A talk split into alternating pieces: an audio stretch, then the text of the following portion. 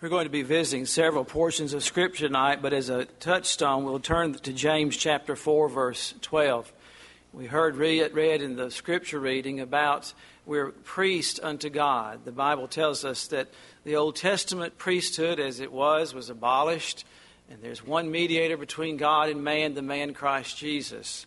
The Bible tells us, and James writes in James 4 and verse 12, there is one lawgiver. Of course, that is God who is able to save and to destroy. Who art thou that judgest another? We're going to speak at the matter tonight, one of our tenets of the statement of faith, as the liberty of conscience, something we hold very precious and very dear. Interestingly, many statements of faith do not contain this tenet that is so important to us that we, we hold dear. And may the Lord give us blessing as we study what His Word has to say about it tonight. Our gracious Heavenly Father, we submit to you. We thank you for your gift of conscience, which your Word tells us is implanted in every man and woman born.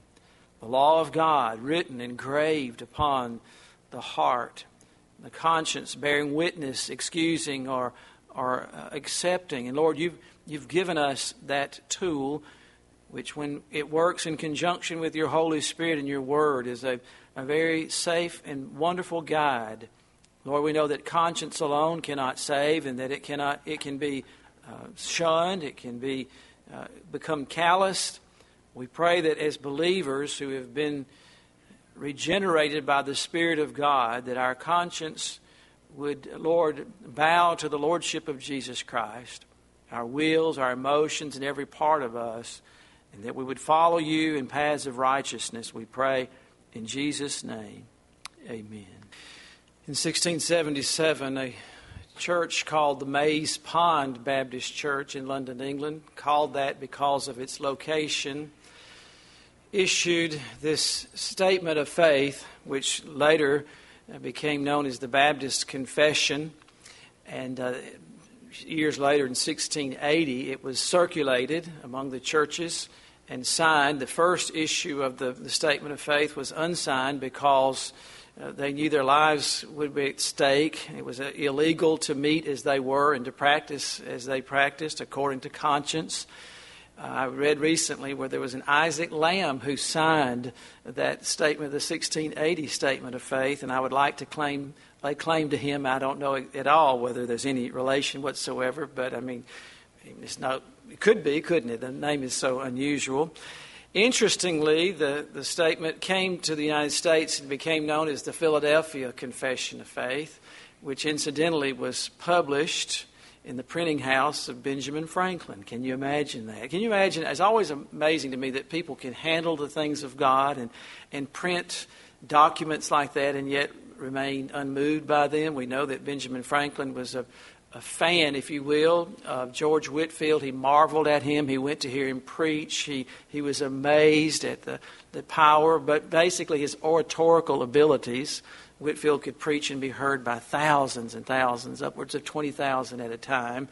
And uh, Benjamin Franklin was mesmerized by him. We know that it was because of the hand of God upon him. It was not because of his oratory as such, but uh, anyway, Benjamin Franklin printed the, the, the, the, Philadelphia Confession as it came to be known. And I just mentioned that because our church statement of faith is based upon the Philadelphia Confession.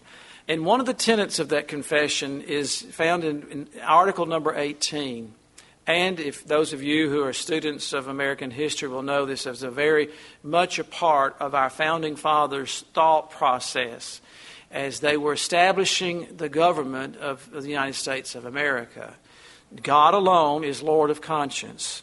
He hath left it free from the doctrines and commandments of men, which are in anything contrary to his word are not contained in it. Civil magistrates, being ordained of God, subjection in all lawful things commanded by them ought to be yielded by us in the Lord, not only for wrath, but for conscience sake so that to believe such doctrines or to obey such commands out of conscience, those that are illegal according to the Scriptures, is to betray true liberty of conscience. And the requiring of an implicit faith and absolute and blind obedience is to destroy liberty of conscience and reason also. And then those dear preachers listed several proof texts, as they always did when they made such a statement. And there they gave first in that list of texts is the one we read from James, James chapter 4. And the verse just preceding verse 12 says, Speak not evil one of another, brethren. He that speaketh evil of his brother and judgeth his brother speaketh evil of the law and judgeth the law. But if thou judge the law, thou art not a doer of the law, but a judge. There is one lawgiver who is able to save and to destroy. Who art thou that judgest another? Romans 14, verse 4 Who art thou that judgest another man's servant? To his own master he standeth or falleth. Yea, he shall be holden up, for God is able to make him stand. Acts chapter 4 and verse 19 and 20, when the Sanhedrin had strictly forbidden Peter and, and John to preach in the name of Jesus Christ. We're speaking of the matter of soul conscience. And where does the conscience of the soul and the authority of the government begin and end? I hope we can clarify that tonight. Well, Peter and John give us the precedent that our, our forefathers in the faith, as well as the founding forefathers of our nation, and let it be clear, we have not a theocracy here, and that was not the intent of the founding fathers. Those often argue that those of us who advocate the separation of church and state, but not that the fact that there should not be a church or that the state should get involved in church activities. Think that we uh, espouse establishing a theocracy, and nothing could be further from the truth. King Jesus will come and rule and reign one day and establish a theocracy. There has not been one since Israel of old the Old Testament, and there will not be another until King Jesus comes to rule and reign. And we would not uh, try to, to push uh, uh, a holy commonwealth, even as the, the, the, pilgrim forebears attempted to do at Plymouth. That is not what we think the scriptures teach. But when the Sanhedrin for, forbade Peter and John to preach, they called them and commanded them not to speak at all or not to teach in the name of Jesus. We have a problem here, don't we? We're to be subject to those who have the rule over us. And when the, those who have the rule over us command us to disobey our conscience and what we feel the Scripture teaches, what do we do? Peter and John answered and said unto them, Whether it be right in the sight of God to hearken unto you more than unto God, judge you. You'll have to make the judge of that, for we cannot but speak the things which we have seen and heard. This liberty of conscience, the duty to be bound by the conscience. 1 Corinthians 7, verse 23 You are bought with a price, the precious blood of Jesus Christ. Be ye not the servants of men. Brethren, let every man wherein he is called, therein abide with God. Matthew chapter 15, verse 9 Our Lord said, But in vain they do worship me, teaching for doctrines the commandments of men. And he was speaking in the context of pushing the writings of the of the rabbis on the same level as Scripture and binding men to be under those things. And he said that is absolutely a violation of conscience. First uh, Corinthians chapter 3, verse 5. Who then is Paul and, and is Apollos, but ministers by whom you believed, even as the Lord gave to every man? And Paul is teaching here the, the doctrine that we hold dear, that we're all directly answerable to God. There is no priesthood over us. There's one mediator between God and man, the man Christ Jesus. And we can go directly to him and go uh, directly and boldly to the throne of grace to obtain mercy to help in time of need. We do not have to go to a pastor or to, uh, to any, any earthly person. Though we might ask someone to pray for us or help us as a matter of prayer, we in no way think that their prayers have any more weight than our prayers all the redeemed have access to the throne of God. You can go boldly to Him. The, the feeblest child of God in this room tonight has as much authority as the boldest, most long saved Christian who's been saved the longest or who may be strong in the faith. The Lord's ear is bent low to those who cry to Him, those who are His children. And we praise Him. Aren't you glad that you don't have to go to a committee or to a denomination or to a church for God to hear you? First, 2 Corinthians 1, verse 24. Not for that we have dominion over your faith. What a statement. Dominion over some, control over someone's faith. As in the time of the Dark Ages, in the time before the Reformation, where the church, uh, the established church, tried to control the people access to the very Word of God and to control what people believed. Not that we have dominion over your faith, but are helpers of your joy, for by faith ye stand. You stand in your own faith. That faith, though it be as a grain, uh, a grain of mustard seed, it is faith imparted to you by a supernatural work of the Lord, that you stand in that faith. You do not stand in my faith, nor do I stand in the faith of someone else. You children do not stand in the faith of your parents. You must answer to the Lord yourself. We believe that each individual has the right to be free and uncoerced in either seeking a relationship with the Lord or not seeking a relationship with the Lord. We we believe as believers in Christ, we are to tell the gospel, to preach, and to plead, and with all long suffering, but we are not to coerce anyone by force to believe or, or, join anything. And if, if someone does not want to have any kind of relationship with God whatsoever, we mourn over that, we grieve over that, but we do not believe a person should be forced into such a thing. This conviction caused our our Baptist forefathers to support the founders of our nation and to influence them in their writing of the Constitution to allow a free church in a free state, both to be free and neither to entangle in the affairs of the other. Now, this gets very murky, doesn't it? In 200 plus years later, these things that were clearly understood by the founders are now as if it were speaking a different language and a different from a different planet as far as the interpretation of these things. But they held that no one should be forced to be a member of a church. And this, this was the issue at hand because they came from countries where whether you went or were a believer or not, you're forced to be by being born and then christened as a baby uh, into that church and by law to pay tithes to the church. There was state church. There was the Church of England, the, uh, the church in Holland. All these countries had a state church. And that's what our founding fathers uh, did not want there to be.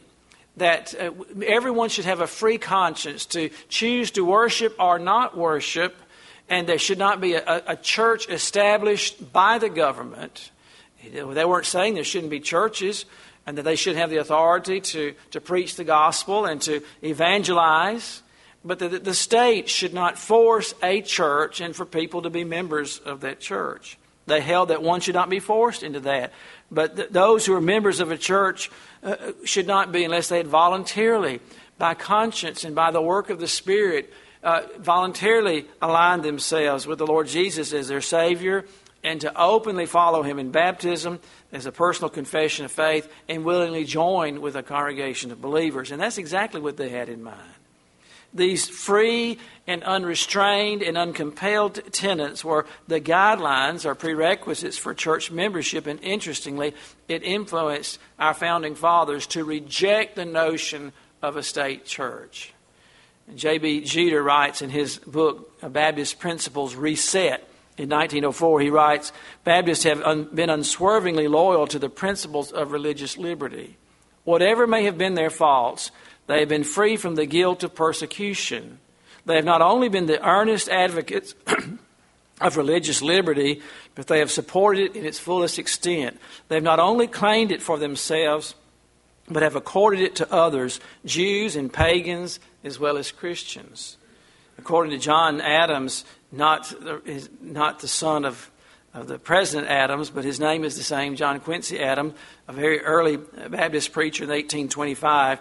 He writes that Baptists, more than any other religious group, have propagated and defended religious liberty. He states that they have stood as the defenders of religious liberty during the progress of the Reformation and for many years after. They oppose religious toleration because toleration is not liberty.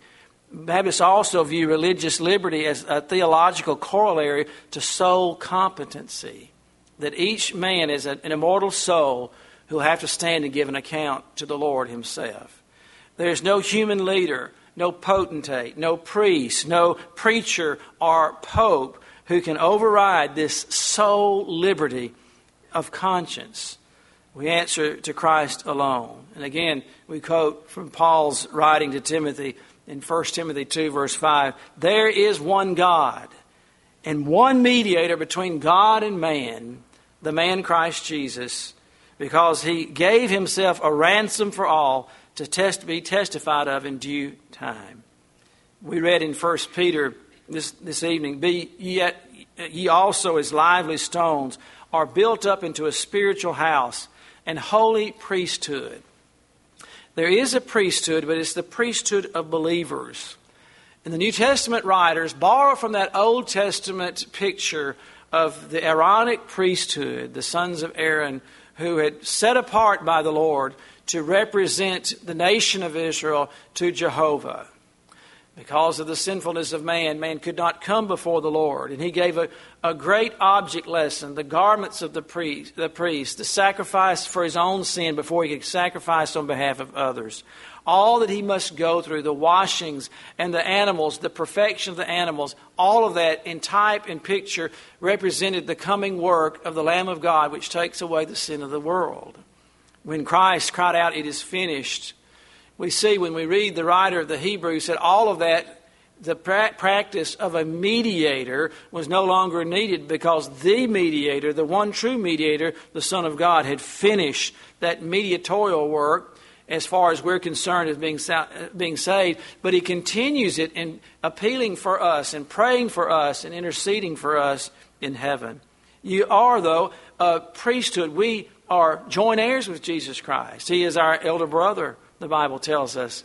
And we are priests in that we offer up spiritual sacrifices. No longer the blood of goats and bulls and animals and, and the sacrificial animals, spiritual sacrifices acceptable to God by Jesus Christ. And, and though we're not going into all that tonight, they're enumerated for us the sacrifice of praise, the fruit of our lips, giving to others, the sacrifice, these uh, spiritual sacrifices that we are to give as priests before the Lord. And that's why we hold that, that no congregation of believers should be united to either a secular body of a state or government or, or any ecclesiastical hierarchy. The scripture clearly teaches in the New Testament that each local congregation of believers are answerable to themselves, that they answer to the Lord first and foremost. The head of the church is the Lord Jesus Christ. There's no human agency that takes that place. The pastor of the church doesn't take that place. The eldership, the leadership of the church does not abrogate the place of Jesus Christ. We are, are joint heirs. We're brothers and sisters in Christ. All those familial uh, teachings that we looked at this morning the uh, men are as our fathers, the uh, women are as our mothers, the other women as our sisters and brothers. This is the, the rule of thumb in the, in the church. Though God has given leadership, it is only to guide and to help. It is not to lord over or uh, to, to, in this sense of telling people, uh, uh, overriding their conscience. A church is to be a self governing, as the Bible tells us, according to the pattern revealed in the New Testament. And that's why the state is not and cannot be authorized to license members or ministers. They've tried down through the ages. John Bunyan spent most of his ministry in prison because he refused to take a license from the government. He said, The government did not call me to preach. It does not have the authority for a, a, lesser to rule over a greater. And the greatest is the King of Kings and Lord of Lords. The government of the United States does not call ministers into the gospel ministry. And they have no authority whatsoever to license them have no authority at all over that. And that's what is held dear uh, by us and by our founding fathers. They knew and understood this very clearly. There was no murkiness here. They feel, totally understood what was being discussed by that phrase that is not even written in the Constitution you'll search in vain. I marvel at people like say, I know it's somewhere in the Bible, and they'll quote something, you know, cleanliness is next to godliness or something like that.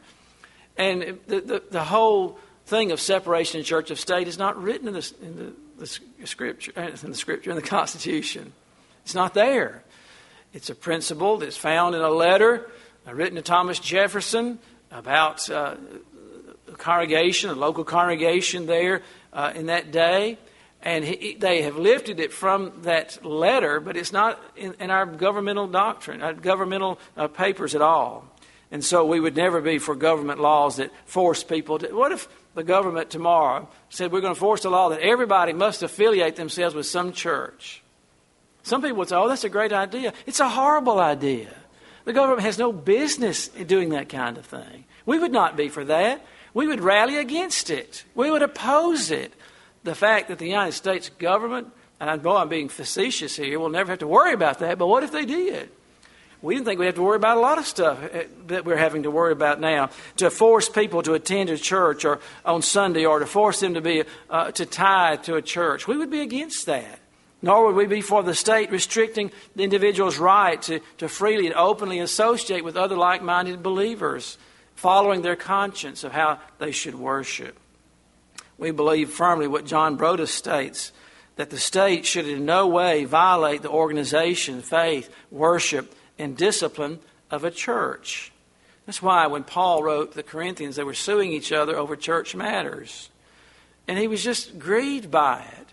And he says, What authority does a secular judge have? And we hear it often. This, it's not unusual at all. It used to be very unusual, but it's not unusual to hear where a church will sue a pastor. There was a church in this city. The pastor locked the doors.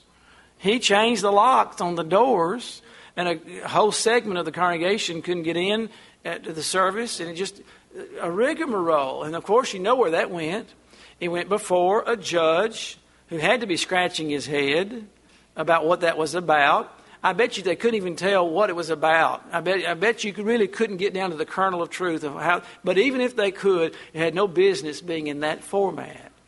Paul wrote to the Corinthians, "Is there not anybody spiritual enough among you to hear and decide the matter?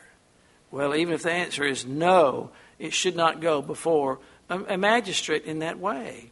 We believe that, that this is, should not be, and while we should be good and law abiding citizens and submit to the government over us for just punishment if we violate the laws that are beneficial to the order and the welfare of society. Remember, God is the one who decided that and set that up.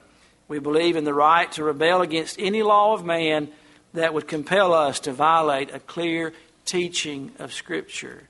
Now, this is a, uh, this is a thin line at times, and it's I know it's ground that we don't feel comfortable with, but it's very real.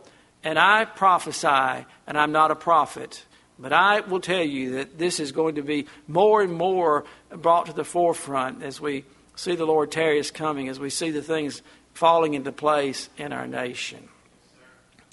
The, uh, uh P. Laverne, in his uh, book Baptist Distinctives, writes The church and the state must always remain separate.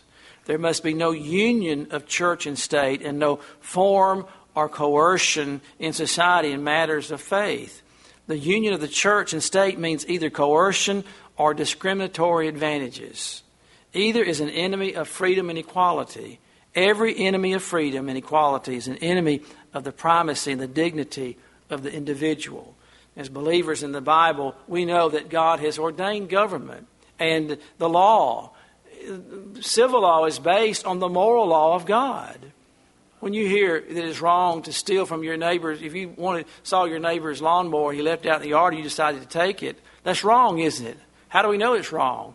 The moral law of God. The United States didn't make that up, and British law didn't make that up, and Blackstone's commentaries didn't come up with that. Ancient Greek and Roman uh, uh, society didn't come up with that. God Himself said that that's wrong to do. We believe that we're to pray for those that have the rule over us, as we did tonight in this service. I want you to turn, if you will, to, to Romans chapter 13. I think Baptists need to be reminded of this, and all Christians need to be reminded of what the Scripture has to say this matter. Romans chapter 13 and verse 1 Let every soul be subject unto the higher powers, for there is no power but of God. What a statement! There's no one in authority that God did not allow to be there. The powers that be are ordained of whom? Of God. Whosoever therefore resisteth the power, the government, the law that God has placed, resisteth the ordinance of God, and they that resist shall receive to themselves damnation. What strong words these are. Because when you blaspheme the government, you're blaspheming the God who established it. Now, we're not to say that we have a perfect government, but God, God allowed his people to be under Pharaoh for a period of time. And we could go through the government down through history, and God, for various reasons, allowed those to be in places of authority. For rulers are not a terror to good works, or should not be. They may at times. We see it in this uh, day in which we live, but to the evil. Wilt thou then not be afraid of the power? There should be a reverential awe of it. Do that which is good, and thou shalt have praise of the same for he is the minister of God to thee for good. And in fact, in many European governments, the different cabinet offices are, offices are referred to as ministers. Where did they get that? From the Scripture, from the teaching of Scripture. They are ministers to thee for good. But if thou do that which is evil, be afraid. You should be afraid. For he beareth not the sword in vain, for he is the minister of God a revenger to execute wrath upon them that doeth evil. We're, we're approaching in our nation very, just not far from anarchy when groups of people decide they don't have to obey the rule that's over them. Now, we know there are misuses and abuses, and those things need to be worked out. But we don't have the power to riot and to destroy property and to kill officers. The Bible says, Are you not scared to do that? You should be in fear and trembling to do such a thing. God is a revenger to execute wrath upon him that doeth evil. Wherefore you must needs be subject. You must be in submission, not only for wrath, but also for what? Here's what we're talking about tonight. So the, the, the conscience of the soul, soul conscious, for the conscience sake. For for this cause pay ye tribute also that horrible, dirty word, taxes. We hate it, don't we? And I'm being facetious here. But God instituted that. For they are God's ministers. He reminds us that again, attending continually upon this very thing. Render therefore to all their dues what is owed to them, whether you think it's owed to them or not. That government that we live under has established that and we're to do what we're, to, we're required to do. Tribute to whom tribute, you know what that is? That's taxes and tariffs and all those things. Custom to whom custom, fear to whom fear, honor to whom honor. Now, the Bible does not contradict itself. Having read that, we also know the, the, the law of, of a higher power. And from that, Peter and John appealed and said, whether we must preach and teach in the name of the Lord Jesus Christ. And we, we realize that we have brothers and sisters in countries all over the world that it's illegal for them to do what we're doing tonight. They have their pastors have been in prison for years for, for doing nothing but preaching and, and teaching the things that we're, we're teaching here. We believe that God has given to each man not only a soul, we all are an immortal soul made in the image of God with the ability to discern, to think, to love, to hate, to create, to worship. We're made in God's image. Male and female made He them in the very image of God. What a mystery that is, and what an awesome thing that is that we are His people. It is He that hath made us, and not we ourselves. We believe that God has given to us not only a soul, though, but a conscience.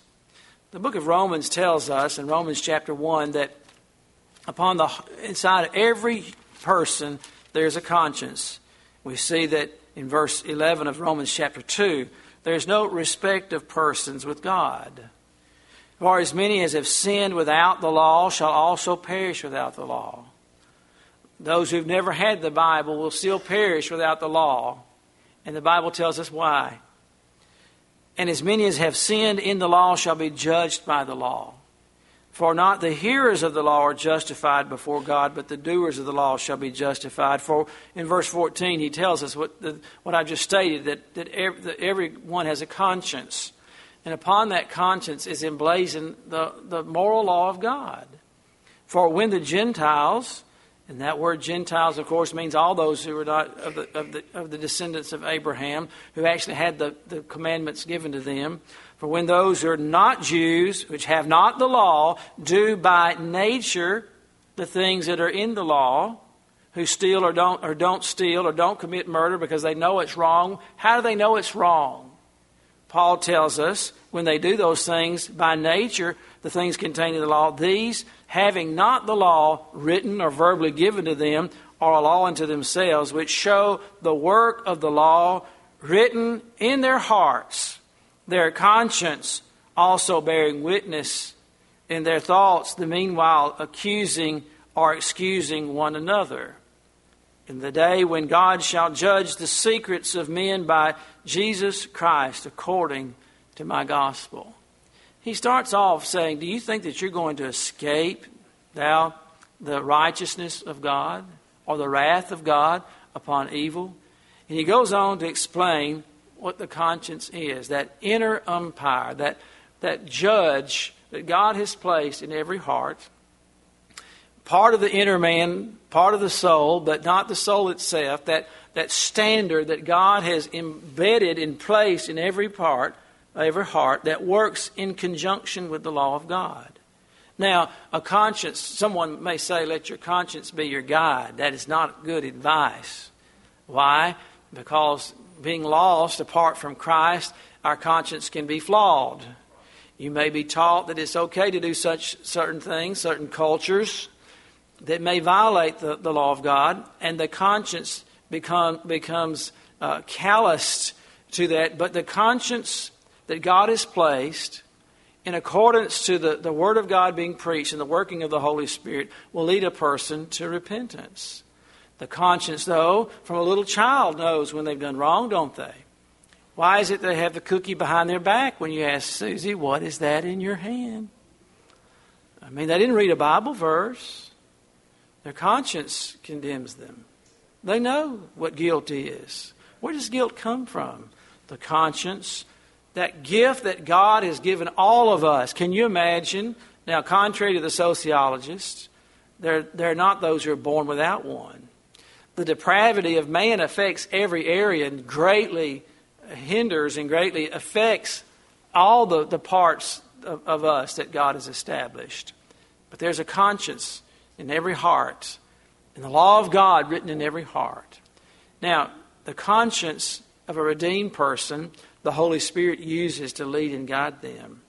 And it's something that needs to be developed and listened to because God will speak to us his Word will ring true to us.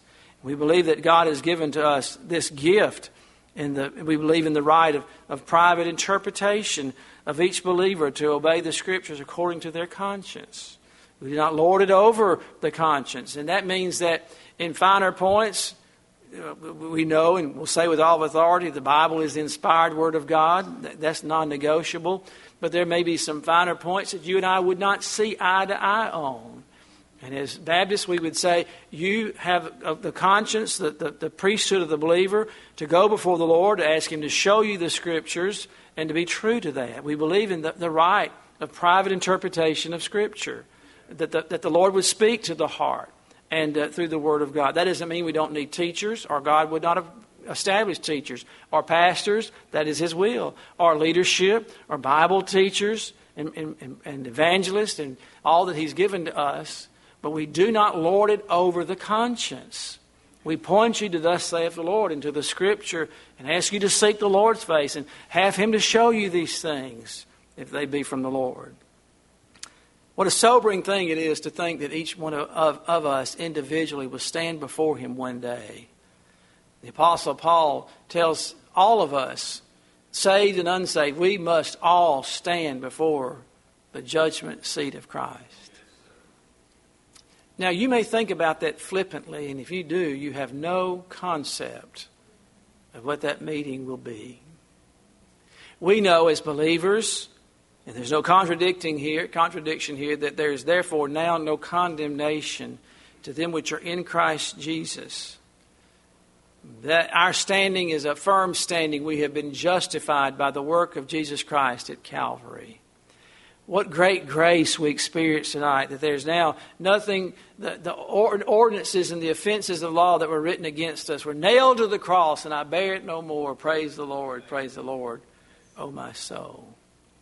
For the believer, we believe that we will stand before the Lord and give an account for those things that we've done in this body, whether we've been faithful to the trust that He's left us, whether we've served Him out of proper motive or not, and the basis of that will not be our eternal standing before Him, which has been secured at salvation, but it will be to examine us and our work for Him on the basis of rewards. And Paul uh, illustrates that, enumerates that in 1 Corinthians chapter 3 and other scriptures. But there's another judgment of which we'll all stand one day. The saved will stand as kind of a grand jury, although we will have no say so in it. The Word of God, the sword of the Spirit, which will come out of the, the, the mouth of the Son of God, will be the standard by which everyone is judged. Listen to the sobering words of the last revelation that God gave to the last apostle. And I saw a great white throne, and him that sat on it, from whose face the earth and the heaven fled away. And there was found no place for them. In other words, no place to flee. Where will you flee? When you're before the all seeing eye of the Son of God. And I saw the dead, small and great, the insignificant on this earth and the famous. They all stood there before God, and the books were opened. These books that you're holding in your lap will be the standard that God will use. The Lamb's Book of Life will surely be opened to see if names are recorded because someone will cry, I know I must be there. The Book of Works will be opened. And another book was opened, which is the Book of Life. And the dead which were judged out of those things which were written in the books according to their works. And the sea gave up the dead which were in it and death and hell delivered up the dead which were in them. These, the sea and hell, are emptying out all souls to be summoned before the judge of all the earth. Remember, he can only do that which is right. And they were judged, every man according to their works. Not working their way into heaven, but did they believe on Jesus Christ? did you come in repentance and faith to Jesus Christ. And death and hell were cast into the lake of fire. This is the second death. And whosoever was not found written in the book of life was cast into the lake of fire. What awesome rendering that is. That great day. As a preacher of the gospel, I'm to remind you that there's coming a great day, the day of the Lord the day when all souls will be summoned to stand before Him. Can you imagine we, the bride of Christ, witnessing those who are outside of Him, outside of grace, those who spurned the name of Jesus Christ, those who had no concern, no care whatsoever about the things I'm preaching about tonight? Let me live my life, let me have my way, running headlong to eternity until they come to this abrupt stop. You can run and run and run, but one day you must stop and stand before the Lord Jesus Christ and give an account, give an answer of these things that are written in the Lamb's Book of Life. Oh, we praise God that the Bible says that all who will, will seek Him will find Him. Seek me while I may be found, He tells us in, through Isaiah. And so many times throughout the scripture, James himself says, Draw near to God, and he will draw near to you. Oh, what an invitation. The door is open. The great invitation of God is for all men everywhere to repent. And that is our message. If they choose not to, that's between them and the Lord. We don't brush it aside. We're not unconcerned. It should break our heart should cause us to, to, to, tremble in our soul when someone says, I have no concern about the gospel that you're preaching. I don't believe it. I don't have anything to do with it. But they, in their conscience, must stand before the Lord Jesus Christ and give an account. For our part, may we be found faithful. May we be faithful witnesses. I wonder that as we stand before there one day and see these people cast into the lake of fire, will some who knew us look at us and tell us, Why didn't you tell me? You never said a word to me about this. I didn't know. I sat in the next cubicle you at work, and you never said anything about this. You were my own brother. We were born of the same mother. You never mentioned to me the redeeming grace of Jesus Christ. I believe there'll be tears before the last tears are wiped away, and I believe that there are. It'll be at this place. I remember pleading with a man who was making a horrible decision, and I pled with him on this basis. So the decision you're making would be very well influence your children for, for the gospel or, or to turn their backs on it. And I said, You there are immortal souls that will stand and give an account one day. How could you so heartlessly have your own will when you may one day see the righteous judge cast your children to the lake of fire? I think I've shared with you that Charles Spurgeon's mother dutifully read to her children everything she could about the gospel. And she read to them Erskine's book on the seekers of salvation, a very weighty book. Spurgeon said, But my mother dutifully read it through it with us as children. Every Sunday evening, she took a portion of time after they got home and read to them works not only from the Scripture, but of evangelistic works to point them to the Savior. And he said, My dear mother looked at us, her children, and said, If you reject this gospel, this precious and glorious gospel, I will have to be to stand and give a witness against you in the great day. What a horrible thing to think of that, but may we be clear of those that we're spiritually responsible for. Mothers, on this Mother's Day, you are responsible for the souls of your children, at least living the gospel and sharing the gospel with them and praying over them and pointing them to Jesus Christ. And all of us are responsible to get that message. How can we, how can we face it ambivalently? How can we act like it doesn't matter? While we do believe that every person must, for themselves, come before Jesus Christ, it cannot be forced or coerced. Our tears and our prayers and our pleadings and our efforts to explain and point them to Jesus Christ, may they have to climb over all of that to get into hell. May the Lord bless this word this Lord's Day evening.